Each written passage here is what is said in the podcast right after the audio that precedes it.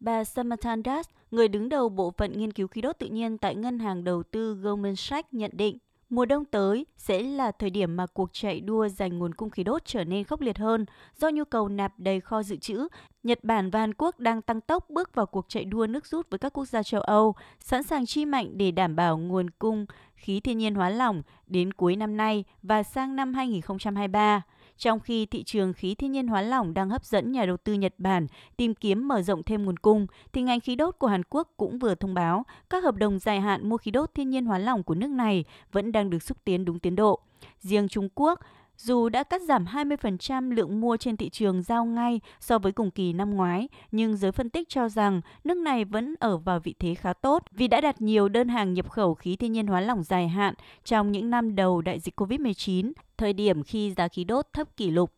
Ông Hồ Kiến Vũ, Phó Tổng Giám đốc Cơ quan Năng lượng Quốc gia Trung Quốc cho biết trong 7 tháng đầu năm nay, tổng sản lượng khai thác dầu khí của Trung Quốc đạt mức cao kỷ lục mới và nhìn chung nhập khẩu dầu khí vẫn tương đối ổn định, hỗ trợ mạnh mẽ cho phát triển kinh tế và xã hội chất lượng cao cũng như đảm bảo sinh kế của người dân.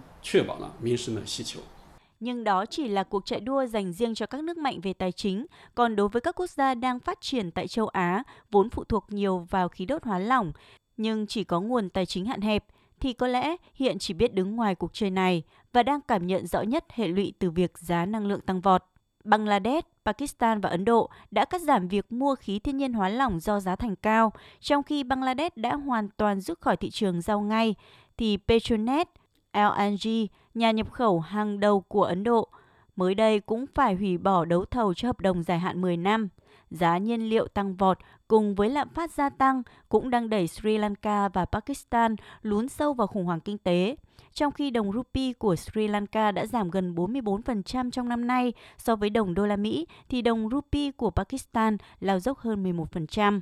trước những tác động dễ nhận thấy từ biến động giá năng lượng, đặc biệt là cuộc chạy đua tranh giành nguồn cung giữa các nước phát triển, làm gia tăng thêm sức ép lên những nước nghèo. Tổng thư ký Liên Hợp Quốc Antonio Guterres mới đây kêu gọi áp thuế đối với lợi nhuận thu được của các công ty dầu khí để giảm bớt gánh nặng từ khủng hoảng.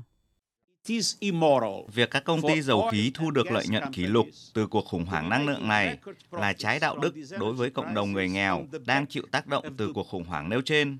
Không những vậy, vấn đề còn gây ảnh hưởng nghiêm trọng đến khí hậu một thực tế không thể phủ nhận khi không đủ tiền để nhập khẩu khí đốt, các nước đang phát triển ở châu Á trước mắt không còn lựa chọn nào khác ngoài việc gia tăng phụ thuộc vào các loại nhiên liệu rẻ nhưng gây ô nhiễm môi trường hơn như than đá và dầu. Điều này cũng sẽ ít nhiều tác động đến tốc độ của quá trình chuyển đổi sang các nguồn năng lượng tái tạo của những quốc gia này.